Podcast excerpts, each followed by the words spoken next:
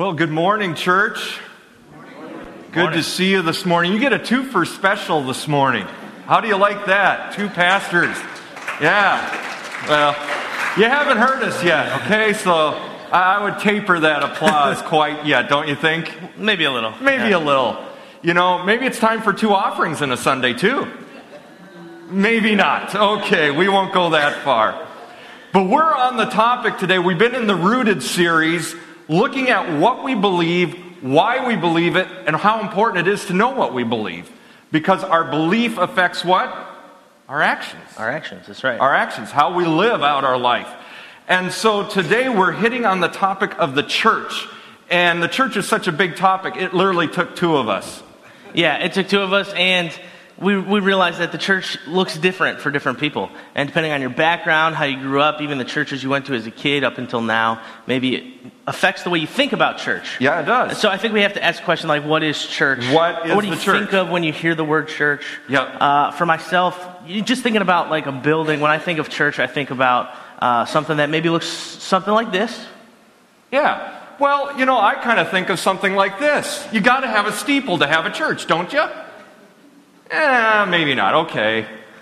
Uh, I guess when I think about worship and gathering together to give God praise and honor, I think of, you know, the rock concert for Jesus. Yeah. Well, I think of the hymnal and the organ. You can't have a church without an organ, can you?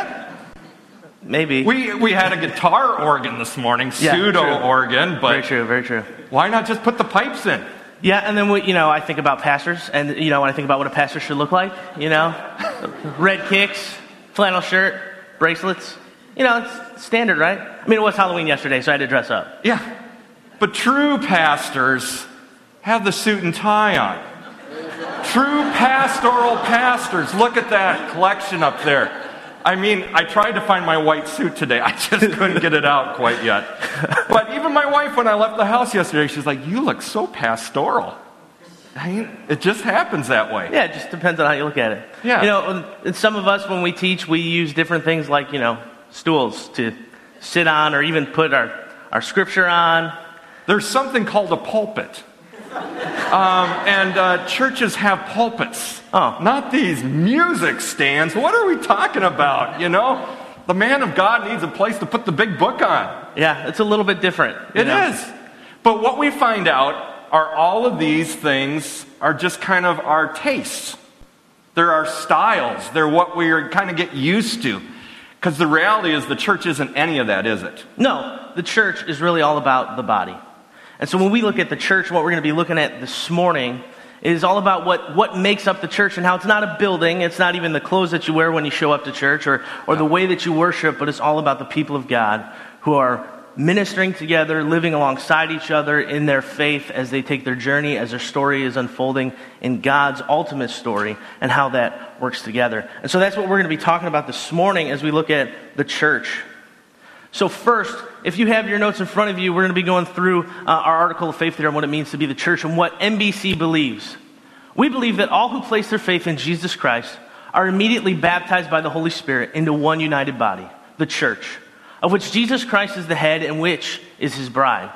We believe the establishment of local churches is clearly taught, and that the members of this one spiritual body are directed to associate themselves together in local assemblies. We believe that the head of the church is Jesus Christ, and those serving as leaders in the church over the assembly are elders, also called bishops and pastors, and deacons, both of whom must fit biblical qualifications. We believe the purpose of the church is to glorify God and to build itself up in faith by the instruction in the Word, by fellowship, by keeping the ordinances of baptism and the Lord's Supper, and by advancing and communicating the gospel to the entire world. Mm-hmm. Now, a lot of that, as we read through these just few short paragraphs, it's kind of it's kind of simple, easy enough to understand. But we want to break down some of this just to help you guys understand what it is we believe as a church what NBC holds to when we look at who we are as the body of Christ. And so, to get started, if we look at this first uh, sentence here, we believe that all who place their faith in Jesus Christ are immediately baptized by the Holy Spirit into one united body, the church. Believers make up the body. Believers make up the body. All of us who choose to follow Christ, who give our life to Him, who believe in the saving faith of what He's done on the cross, who died and rose again for us, we are believers. And we make up the one united body of Jesus Christ. And it's as simple as that. Believers make up the body. If we look at 1 Corinthians 12, verse 13, we see, For we were all baptized by one Spirit so as to form one body, whether Jews or Gentiles, slave or free, and we were all given the one Spirit to drink. Believers make up the body. The church of which Jesus Christ is the head and which is his bride. We also understand that the church is here to submit to Christ's authority, that Jesus Christ is the head of the church. That it's not just one person or one, one person here on earth who is the head of the church, but that Jesus Christ is the ultimate authority. That we don't look to anybody else. What God says about who his son is and what he writes in his scripture, the very living word that is Jesus Christ, that is what we believe. And that is the authority that we submit to. If we look at Ephesians 5 23, kind of a long passage, so bear with me. But for the husband is the head of the wife, as Christ is the head of the church, his body, of which he is the Savior. Now, as the church submits to Christ, so also wives should submit to their husbands in everything. Husbands, love your wives just as Christ loved the church and gave himself up for her to make her holy, cleansing her by the washing with water through the word, and to present her to himself as a radiant church without stain or wrinkle or any other blemish, but holy and blameless. In this same way, husbands ought to love their wives as their own bodies. He who loves his wife loves himself. After all, no one ever hated their own body, but they feed and care for their body just as Christ does the church. For we are members of his body. And that right there, that's really important. Jesus Christ, as the head of the church, sees us as his body, and he feeds and cares for us. For this reason, a man will leave his father and mother and be united to his wife, and the two will become one flesh. This is a profound mystery, but I'm talking about Christ and the church. Now, Paul, as he writes, we, we oftentimes use this passage, I think, you know, when we talk about relationships, which is very important as a husband and wife, but to look at it from the other standpoint that Jesus is the head of the church and that we, as believers that make up the body, are his bride, is huge. It's so huge to understand that he, he's in control and he cares for us and he feeds us, he protects us, he watches over us, and that we, as the bride of Christ, as the body, submit to his authority and what he says is true. And so the believers make up the body. We submit to Christ's authority. We believe that the establishment of local churches is clearly taught, and that the members of this one spiritual body are directed to associate themselves together in local assemblies. What we're talking about here is the church worldwide. Now, we are the local assembly here at Manuka Bible Church. We, this is where we gather, this is where we meet, but we have churches in the Manuka area. We have churches in the state of Illinois. We have churches in this country, and we have churches all over the world. Whether they live in huts, they meet in underground places because they're being persecuted, or they meet in a place where they have the freedom to engage with one another, to, to have fellowship with one another freely, like we do. The church is worldwide. It's not just when we meet on a Sunday morning or on a Saturday night or wherever it is, but it is it's universal across the world that God is doing something bigger than just us bigger than just us here. The church as a whole is across the world, and we have to remember that when we look at who we are as members of one spiritual body, the church worldwide. We believe that the head of the church is Jesus Christ, and those serving as leaders in the church over the assembly are elders, also called bishops and pastors, and deacons, both of whom must fit biblical, biblical qualifications. Now, what we're looking at here is this idea of leadership to equip the church for service. Leadership to equip the church for service.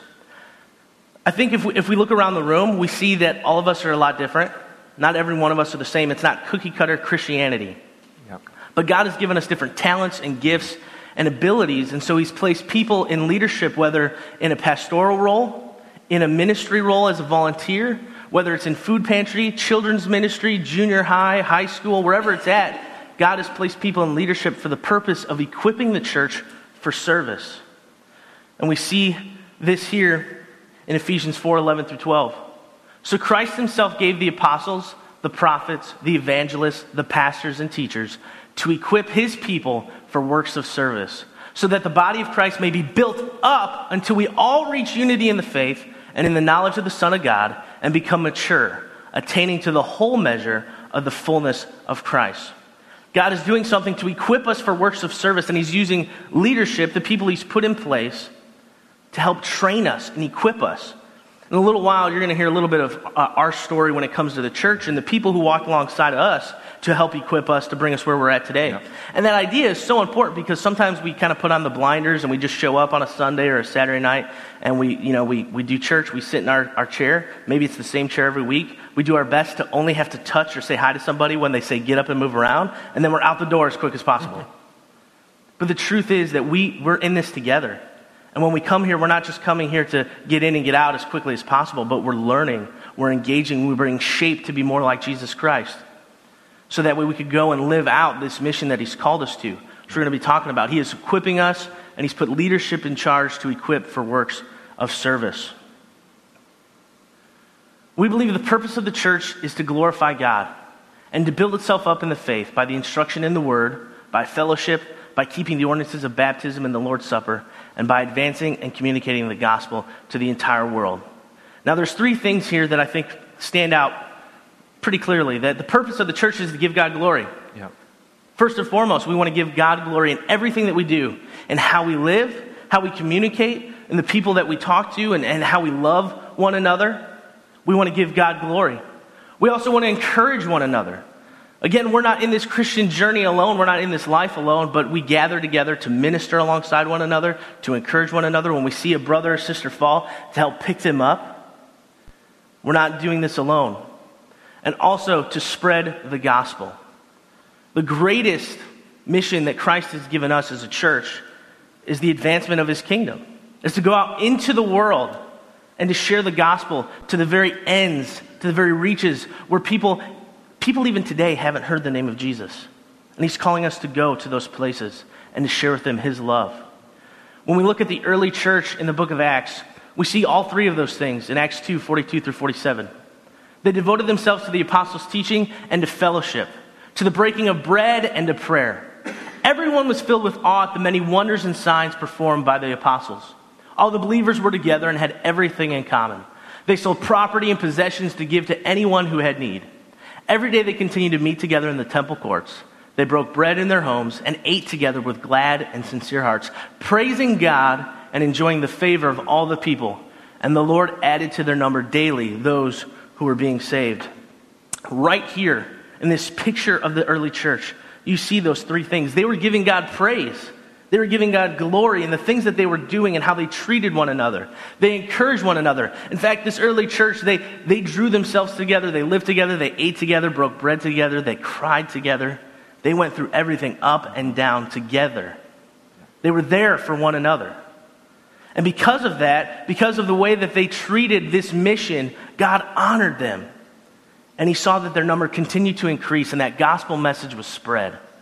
And it didn't just stay there in this moment. A few weeks ago, Pastor Errol talked about how, you know, when we accept Christ, we, we sometimes think that this is it and overnight everything's going to be different. But we realize that that's just a moment, and from then on, it's a work in process that God is leading us to. And so it wasn't just this one time thing of saying, great, we're going we're going to follow Christ and everything's going to be awesome, but they worked at it. They worked out their faith, and they followed the mission that God had called them to by being together, giving God glory and honor encouraging one another, and seeing the advancement of God's kingdom take place. Yeah, yeah. Because I think what's cool when we look at this Acts chapter 2 um, structure of what the church is, they took care of themselves, they were interactive, but they weren't just a little private club. They allowed the growth to happen around them. And I think that's been one of the struggles that the early, or not the early church, but even the church today has, where we can, yeah, oh yeah, we'll take care of each other, we'll watch out for each other, but we totally forget the other part that there are still lost people out there that need to come in. Yeah. And so it's being that quote unquote club to each other, it's being that family to each other, but at the same time, it's not putting up the walls that's four more, us four, no more type of mentality, but it's keeping the walls open for others to come in. Yeah, and you know, again, it's this idea that, like Brent was saying, we put on blinders sometimes. And we kind of get in this routine of the everyday. I'm going to show up on Sunday, and that's my one day, and then I go back to living my daily life the way it always has been. Yeah. And maybe there's no actual change taking place. Right. And so that's the kind of mindset we need to shift away from and look at what it really means to be a church as one body who is serving the mission of God. Right. Because, you know, if we believe uh, what you're just talking about, it Church isn't just a building, it's not an organization, it's, it's a living being of people like you and I working together. And um, as we get into this next section, into the metamorphosized part of our message today, the reality is, is if what we believe is truly what we believe, it's going to affect our lives. Something's going to take place, something's going to change in our lives, and um, it's going to affect how we do church and to realize that church isn't a place I just come to. Church is something I am and I'm a part of. And so we're going to complete, if you got your notes, we're going to go through the metamorphosized section here next and uh, grab a couple points out here. First one is this I need the church, and the church needs me. I need the church, and the church needs me. You need the church. We all need the church. Why did we show up this morning? Just so we could check off our checklist and say, okay, I did church this week. Me and God are good. You know? Um, we're, we're all right today. You know, maybe some of you came to rub that lucky church, you know, thing to say, okay, oh, may the Bears win today. Of course, we know they're not because they're playing my Vikings, but um, we won't get into all that today. But but why do you come to church? Because you need something. You need teaching. We need teaching. We come together because we need that fellowship. We've been beaten and battered all week long by our workplaces, maybe even in our own families. We need the church. But sometimes we forget to remember that the church needs me. Every one of us are a vital part of, of the local church. You might be one of those that says, you know what? There's close to a thousand people that show up at NBC on the weekend. What are they to, are they going to really miss me? Yes, we are. Because when we distance ourselves from the body of Christ, we are distancing ourselves as a, as, as Paul said, as a part of the body. You can't just cut off parts of your body and hope that everything's going to still work all right. We need each other. And we need the church. Uh, an illustration uh, I heard several years ago. This is old, maybe some of you probably have heard it even. But of a pastor going to visit a parishioner that had been away from church for quite some time. He had been one of those that had been so regular, but now he had just kind of distanced himself, hadn't showed up in a long time, so the pastor does what pastors do once in a while, came and knocked on his door.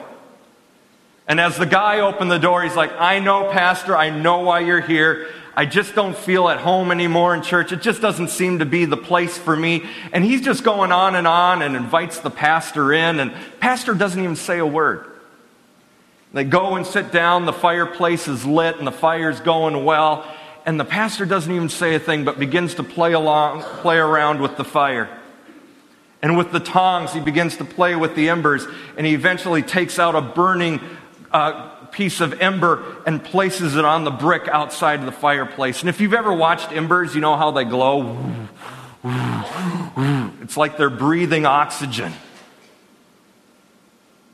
But they just sits there and the pastor begins to continue to play with the other embers in the fire and doesn't even say a word. But as that ember sits out there on the brick, guess what happens? We know. That ember begins to die down, die down, becomes a low glimmer. And before you know it, that ember is cool enough for that pastor to reach down with his hand, pick it up, and put it back into the fire. And as he put it back into the fire, it began to get its glow back. That pastor got up, went to the door to leave, didn't say a word yet. And that gentleman said, Pastor, thanks for the loudest, strongest sermon I've ever heard. We need each other to keep the fire lit. That's why the writer of Hebrews says in Hebrews chapter 10, he says, Let us think of ways to motivate one another to acts of love and good works. How many of us think on that very often? How many of you got up this morning thinking, okay, I'm going to church today. How can I motivate others around me? Most of us probably just got up and go, whoa, I'm still here, you know? But he says, let us think of ways to motivate one another to acts of love and good works, and let us not neglect our meeting together as some people do, but encourage one another, especially now that the day of his return is drawing near. That do not, let us not neglect. The Greek word is up there, and course, I have these theologians sitting in the front row with their, you know, speak Greek, Russian, whatever he wants to speak. I just finished my second year Greek thing, and I, I'm still, you know, ekatalepantos. Ekatalepantos. That's a mouthful. But it's used there as a participle as the idea of you are not neglecting your meeting together. The other meanings of the word are abandoning or deserting one another. When we don't show up and when we just kind of distance ourselves from the church, we are abandoning each other. We are deserting each other. And that's the strong language that the writer of Hebrews gives us. He says, You need each other. You need to be together. Don't abandon each other, but come together. See, church was never meant to be a solo team sport. Being a Christian was never the solo thing. You know, I'm a follower of Christ, but I just don't like that church thing. You know, a bunch of hypocrites, you know, got to get up early on Sunday. Just not my thing. It's awful hard to live for Christ without the sharpening of iron with others around you. Because God doesn't call us just to come to church, He calls us to be the church. And that's our next point. I need to be the church. Well, we'll get to this first. We need to be in community together. That's why we have our small groups at all levels, from our kids in Echo to our teenagers in ICE and, and 360, to us as adults meeting together on a regular basis because we need each other to motivate each other, to encourage each other, to sharpen one another, to grow together. Because our goal is I need to be the church. Pastor Nick mentioned that we are the hands and feet of Jesus. We are the ones that are to, in a sense, be the body of Christ where we're at, in your workplace, in your home. We don't go just go to church, we are called to be the church. And part of being the church is the different one another's that you see in Scripture. I appreciate Pastor Dave mentioning, us, mentioning this to us this week as we're talking about this message. He said the real crux is the one another's of Scripture because that's what the Scripture calls us to do, is to live in community with one another's. And if you want a great Bible study on your own, you start looking through all the one another's that are found through Scripture. You will be blown away. We could keep going for hours today, but I'm going to just give you a sample this morning. Of course, we're called to love one another. John chapter 13. Jesus' words, he says, I give you a new commandment love one another just as I have loved you. But then the writer of Hebrews goes even farther and says, keep on loving. Now, we all know it's one thing to love somebody, it's another thing to keep on loving them after they've hurt us, after they've messed us up. And let's, let's be honest, Pastor Earl mentions it a lot around here. We're going to hurt you sometime. You're going to be hurt by somebody else around in this church because we're human. We mess up. But if we keep on loving one another, that will be part of being the church. Here's another one. Ooh, James tells us confess your sins one to another. Oh, Pastor, why'd you have to go that direction? But that's part of being in community. Not putting up this false face of, you know, got my suit and tie on today. Well, I'm the only one. But, you know, um, you know, I look all churchy, I look all perfect. You know, you're like, no, he doesn't look perfect. but you know what I mean. It's time to be real. Confess your sins with one another. Now, let's be honest. You need to be careful who your one another is that you're sharing your sins with. But that's part of the growing together in community, to share with one another. But then the, Paul says in Colossians, forgive one another. Forgive one another. You want to be the church? Be forgivers. Be forgivers. Paul in Galatians calls us to humbly serve one another. To serve one another. And, and later in Romans, it goes on to say, honor one another. If we're called to not just go to church, but be the church, these are some of the things we're going to do. We're going to humbly serve one another, we're going to honor each other. Ooh, here's a good one. Live in harmony with one another. How many of you have just a hard enough time at home doing that? Okay, don't need to raise your hands. I don't have my hand up either, honey, do I? Um, live in harmony with one another. But part of being the church is that challenge from Romans 12, 16 to live in harmony in one another. And then he goes on later, says, don't pass judgment on one another. That's part of living in harmony together. Like I said, I'm just giving you a few of these. Ooh, here's a good one submit to one another. Oh. But as you read that scripture in Ephesians chapter 5, he says, Submit to one another out of reverence for Christ. Once again, we come back to Christ as the head. He's the cornerstone. We sung about that today. Our submitting to one another comes out of our reverence for Christ as the head of this church. Spur on one another. Term might, we might call encourage one another. We read it earlier in Hebrews chapter 10. Part of being the church is encouraging one another. I hope today, even as you leave from this place and you know you go through the plastic tunnel out there to try to get out, that you're finding somebody today that you can encourage. Just so simple words of encouragement today. Be hospitable. Peter calls the church to be hospitable to one another. We read about that in Acts chapter 2 as well. As they came together for meals, they interacted together. Part of our role of being the church is to be hospitable to one another.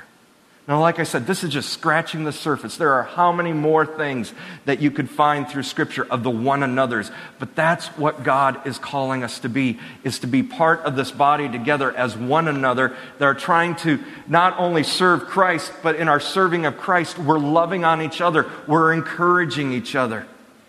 Because the reality is, the world's looking at us, and the world needs the church. The world needs the church.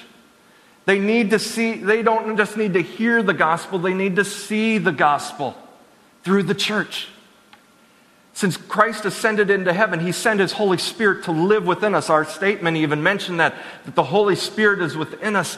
And as we live out the gospel, people will see the truth of Christ in each of our lives. The world needs Jesus through each and every one of us. And that's part of what being the church is. You know, Andy Stanley often makes the quote, and I'm probably not verbatim with the quote, but just the whole idea that the most, most important people of, of the church are the people that aren't here yet. That aren't here yet.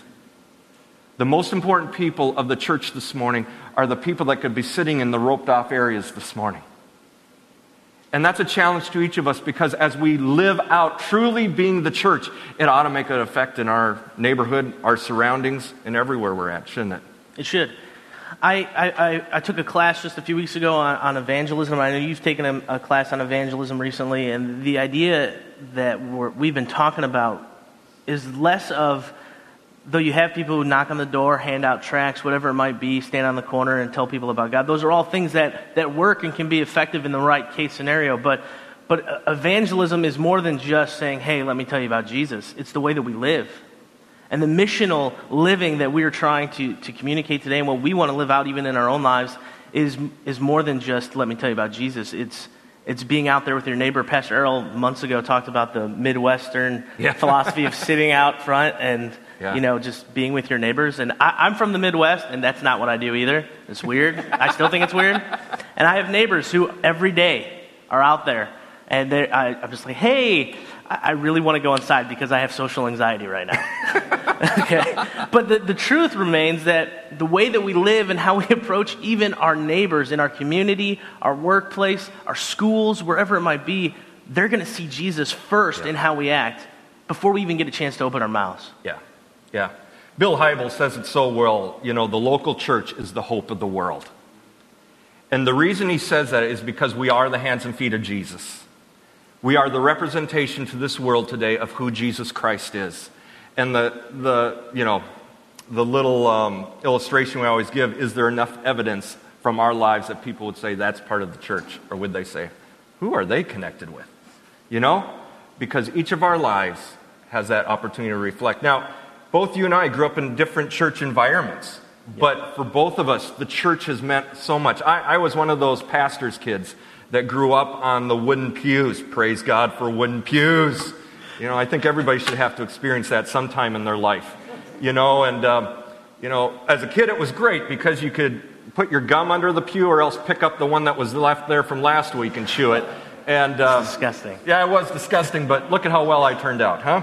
Um, but for me, a lot of times pastor kids have the rough advantage of seeing all the ins and outs of the church the good, the bad, and the ugly.